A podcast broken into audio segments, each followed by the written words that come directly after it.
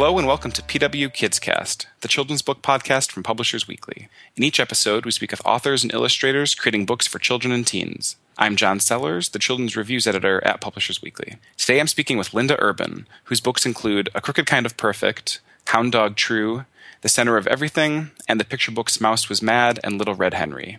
Urban's next novel, Milo Speck Accidental Agent, is being published in September by Houghton Mifflin Harcourt, which is sponsoring this podcast.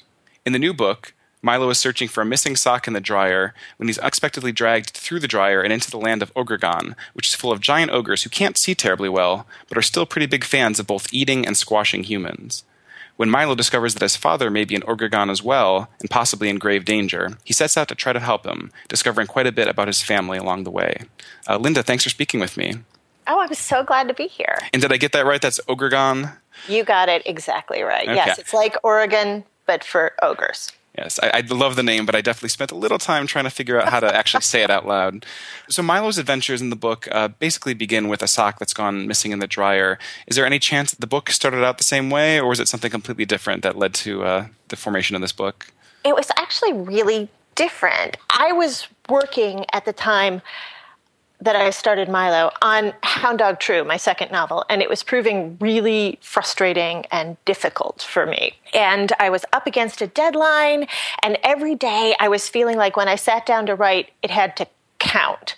You remember how you used that expression when you were in elementary school? Like your teacher would start to tell you something, you'd raise your hand and you'd say, Does this count or is this going to count?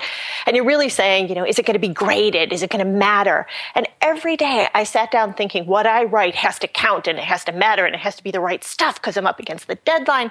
And I was losing all the fun of writing. And so I said to myself one weekend, this is a weekend of fun writing. It has nothing to do with publishing. It has nothing to do with deadlines. I'm just going to give you self a little break to play on the page.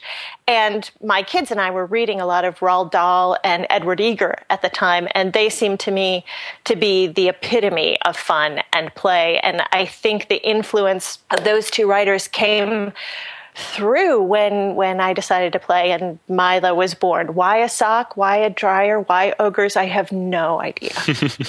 and this is is it right to say that this is basically your first story that has a really strong fantasy component like this? Yes, absolutely. I mean, aside from talking mice in well, a picture yes, book, that's true.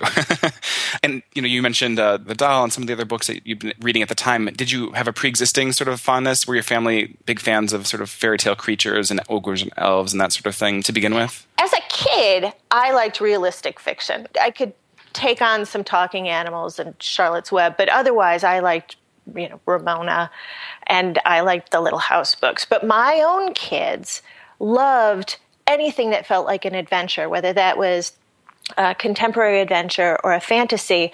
But in particular, we were listening to the full cast audio version of Edward Eager's Half Magic over and over anytime we drove anywhere. And just the joy that my kids had in listening to that story, and how when we got out of the car, they would run like into the house and down to the basement and they would act it out all over again. And that joy and excitement, I think, was super influential. And I just wanted to write something that felt like their joy. One thing I noticed and appreciated in the book uh, is that readers are sort of basically forced to figure out what's going on right alongside Milo. There's not necessarily this narrative intrusion that says, well, this is the land of Ogregon, and here's what you need to know about it. Did you want to sort of disorient readers in some ways the same way that Milo and kind of put them in the same shoes? John, I was disoriented. I didn't I didn't know what I was writing in the beginning and I discovered it along with Milo. I think so many kids feel like they don't have the handbook to get them through the world that they're navigating on a daily basis. And Milo is really an extension of that. He's a small boy in a big world that he doesn't understand. And he takes the little things that he does know a few mechanical things, some of his past history from reading, some of his experiences with his dad, and he tries to use that to navigate this really confusing world. And yeah, it's kind of important that the reader go along on that same journey, pulling things apart and piecing things together and figuring out where your assumptions and expectations were actually misleading instead of helping you. But it made some challenges as a writer, too so there was at one point in the book I remember especially he'd sort of gets asked if he had any questions and he like has this outline of like 10 questions. He's like you know here are the 10 things that I don't understand right now that he's thinking to himself like I've got a few questions. But you know you mentioned the uh, the sort of mechanics that he's familiar with. You know household items like dryers and toasters and how they work actually end up playing a somewhat important uh, role in the story too. Did you need to you know break out the screwdrivers or you know take a look at some instruction manuals? Uh, was that at all part of your process in putting the book together? I am mechanically disinclined mind. So um, I did have to look at some manuals for things like dryers, but I also have a, a, son who likes to take things apart, and just knowing how he looks at something mechanical was really helpful to understanding how Milo would do the same. Mm-hmm. And so, at what point in the process did the book sort of make that jump from this is something that I'm writing for fun and, and as like just to give myself a break to oh, there's actually something here, and I really want to pursue it? I wish I could pinpoint the exact moment, but I know it was when two things came together. First of all, I before this most of my novels were sort of introspective and and quiet and inside the heads of their main characters. And my son, Jack, came to me and said, I want you to write a book for me. And I said, Well, what is a book for you? And he said, It has to have ham in it. And I, I said, Ham? And he said, yes, humor, action, and mystery. He had made this acronym. oh my gosh, amazing! he wanted in a book, and and I thought, okay, you know, I could try to do that just for Jack. So again, I wasn't thinking about publication. And I have been very well reviewed. I've been treated well by trade publications, and I'm grateful. But most of the reviews have a line like this although not much happens, the characters make up for it. Or a deep, introspective novel where the right reader won't mind that there isn't much action. And I began to internalize that second half of those, those reviews, the part that says, Linda Urban doesn't write action, and she doesn't write books where many things happen. So much so that if I got an idea for a novel that would require action, I, I steered myself away from it. Mm-hmm. I, I just thought I'm not that writer, so I can't write that story. And that was starting to bother me. So when Jack asked for a ham book, and um, and I was being bothered by this comment and reviews, I decided that I needed to learn how to write an action book. That it didn't need to be publishable, but I I didn't want to have that constraint in the way I thought about myself as a writer. And so I wrote Milo at the beginning to teach myself how to write action. And the more I did, and the more I shared it with Jack, um, the more encouraged I was that it was actually going somewhere. And eventually I shared it with my editor, who thought it went somewhere too. Yeah, and speaking of, you know, most of, I think nearly all of your books have been with Harcourt or now Houghton Mifflin Harcourt. Have you basically been working with the same editor since uh, book one? Yes, my beloved Jeanette Larson. Um, Jeanette you know, bought Mouse Was Mad, my picture book first, and really has nurtured me as a writer. And even during that very difficult merger time, uh, when a lot of people were feeling unsettled about where their books would land or what the relationships with their editors would be, Jeanette was great at just sort of, you know, tapping my hand and saying it'll be okay and just keep writing and and every time she makes my books better and uh, what was her reaction to, to seeing Milo arrive after, you know, a couple of the more quiet, introspective novels you're talking about? well, I think she laughed. Uh, Jeanette plays it close to the vest at first because mm-hmm. she knows that any comment that she gives me, positive or negative, can can um, its importance. I can inflate that like like a Macy's Day balloon. So she tries to keep it um, measured at first, but she did tell me that she liked the kid and she thought it was funny and inventive, and she encouraged me to keep going in that direction. Nice, and lots of ham and, and a few turkeys. Lots of ham. And a few turkeys as well. yes. And now you also spent several years uh, as the marketing director at uh, Vroman's bookstore in California. Do you do you miss those days at all? Are you still plugged into the, the indie bookselling scene at all? My local bookseller here in Montpelier, Vermont, is Bear Pond Books. And they know if I walk into the children's section and there's a customer around, then I'm going to hand sell somebody's book. I can't help myself but straighten displays and talk up books. And um, so there's still a lot of indie blood in me. But um, I worked really hard when I was at Vroman's. I adored that job, and it sort of saved me at one point. I was at the end of an ill fated PhD program. Um, it had been really grueling, and I, I, loved talking about film and television. That was what the degree was in. But the further I got in the program, the farther removed we got from the actual films. And we talked a lot more about the theories and the theories of the theories. And I got really distanced from the things that brought me to that study in the first place, which was story and character and the tools that we use to communicate with one another.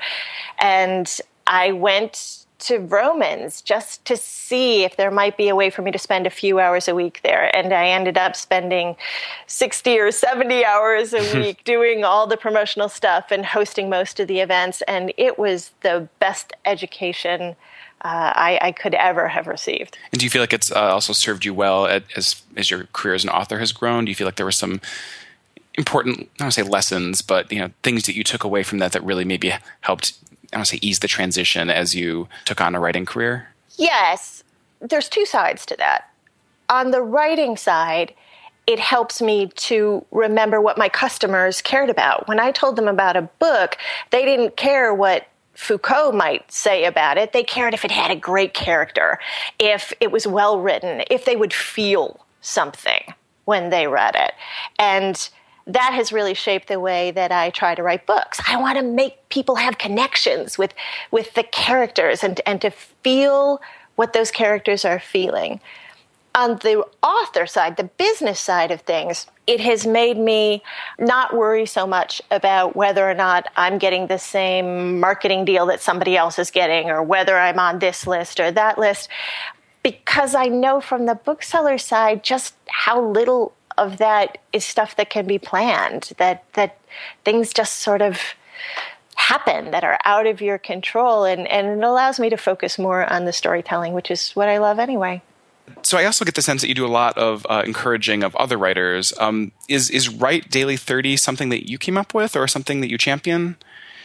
I, it was something I came up with. I have a few writer friends who are going through a tough time, and I know from my own experience that daily writing works best for me, and that these, um, in this case, they were women, these women were having a hard time justifying to themselves taking just 30 minutes away from the demands of their families and their other jobs and, um, and, and doing that daily. So I challenged them that we would write together uh, for 30 days in a row, and they could set any goal they wanted to, whether that was 30 minutes or an hour or just coming up with one new picture book idea. And once I challenged them, I thought, well, let's open this up on on Twitter, and and lots and lots of people joined us, and we cheered each other on. And I started to post some things on my blog that sort of reinforce the idea of daily writing, of honoring the commitments that you keep to yourself, how committing to writing changes the way you look at the world, how it makes your eyes open wider and your hearts open bigger and your stories get better. So I, I love Write Daily 30. I love joining other people in a challenge. And there have been times when that challenge I issued to others was actually what kept me writing when I wanted to call it a day. And uh, you know, getting back to to this book, I definitely felt like there was room for more books about Milo. Are you are you basically envisioning this as, as a uh, series? I, I haven't committed one way or the other yet. There is room, and I won't say that I won't go back to Milo, but I am presently captivated by another project. So we'll we'll have to see where it leads. Okay. And um, and you also had a uh, picture book out this spring as well, right? Yeah. How's it been seeing that make it out its way into the uh, the world so far? The, the, it's been really fun. Um, I love.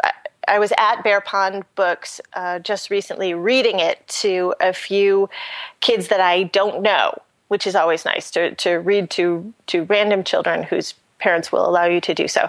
And it was great. It was great to see their reactions and their expressions. And this this book, uh, Little Red Henry, is sort of a twist on the little red hen story. You remember how the little red hen wants to sow some wheat and bake some bread, and she asks all her barnyard pals, you know, who will help me sow the wheat? Not I, said the duck, not I, said the dog. Hmm. Little Red Henry, the hero of this story, is preschool age and he just wants to do a few things for himself, but he has uh, helicopter parents who just would rather he let them do things. And this is his assertion of independence. Well, when you read this book out loud to kids, instantly they join in the refrain I can do it myself. And that's a really rewarding thing. It's also rewarding to see the amazingly funny, beautiful illustrations that Madeline Valentine put to the story. I, I love looking at them. Mm-hmm. Uh, do you think you'd ever write for an older audience, or do you feel like middle grade and, and younger picture books is kind of where you fit in best as a writer, where you're most at home right now? It's one of those things, again, where I would never say never, but I feel at home in my 12 year old self and occasionally I get picture book notions from hanging around at my kids' school, helping out there. I, I, see the preschoolers and first graders in action, but I believe my true voice is that of an 11 year old. Hmm. Well, thank you again for speaking with me, and uh, congrats on the new book. Oh, thank you so much. It has been a pleasure to talk with you. And thanks for all that you are doing to promote kids' books. Once again, I've been speaking with Linda Urban, whose novel Milo Speck Accidental Agent is out in September from Houghton Mifflin Harcourt. Thank you for listening to PW Kidscast.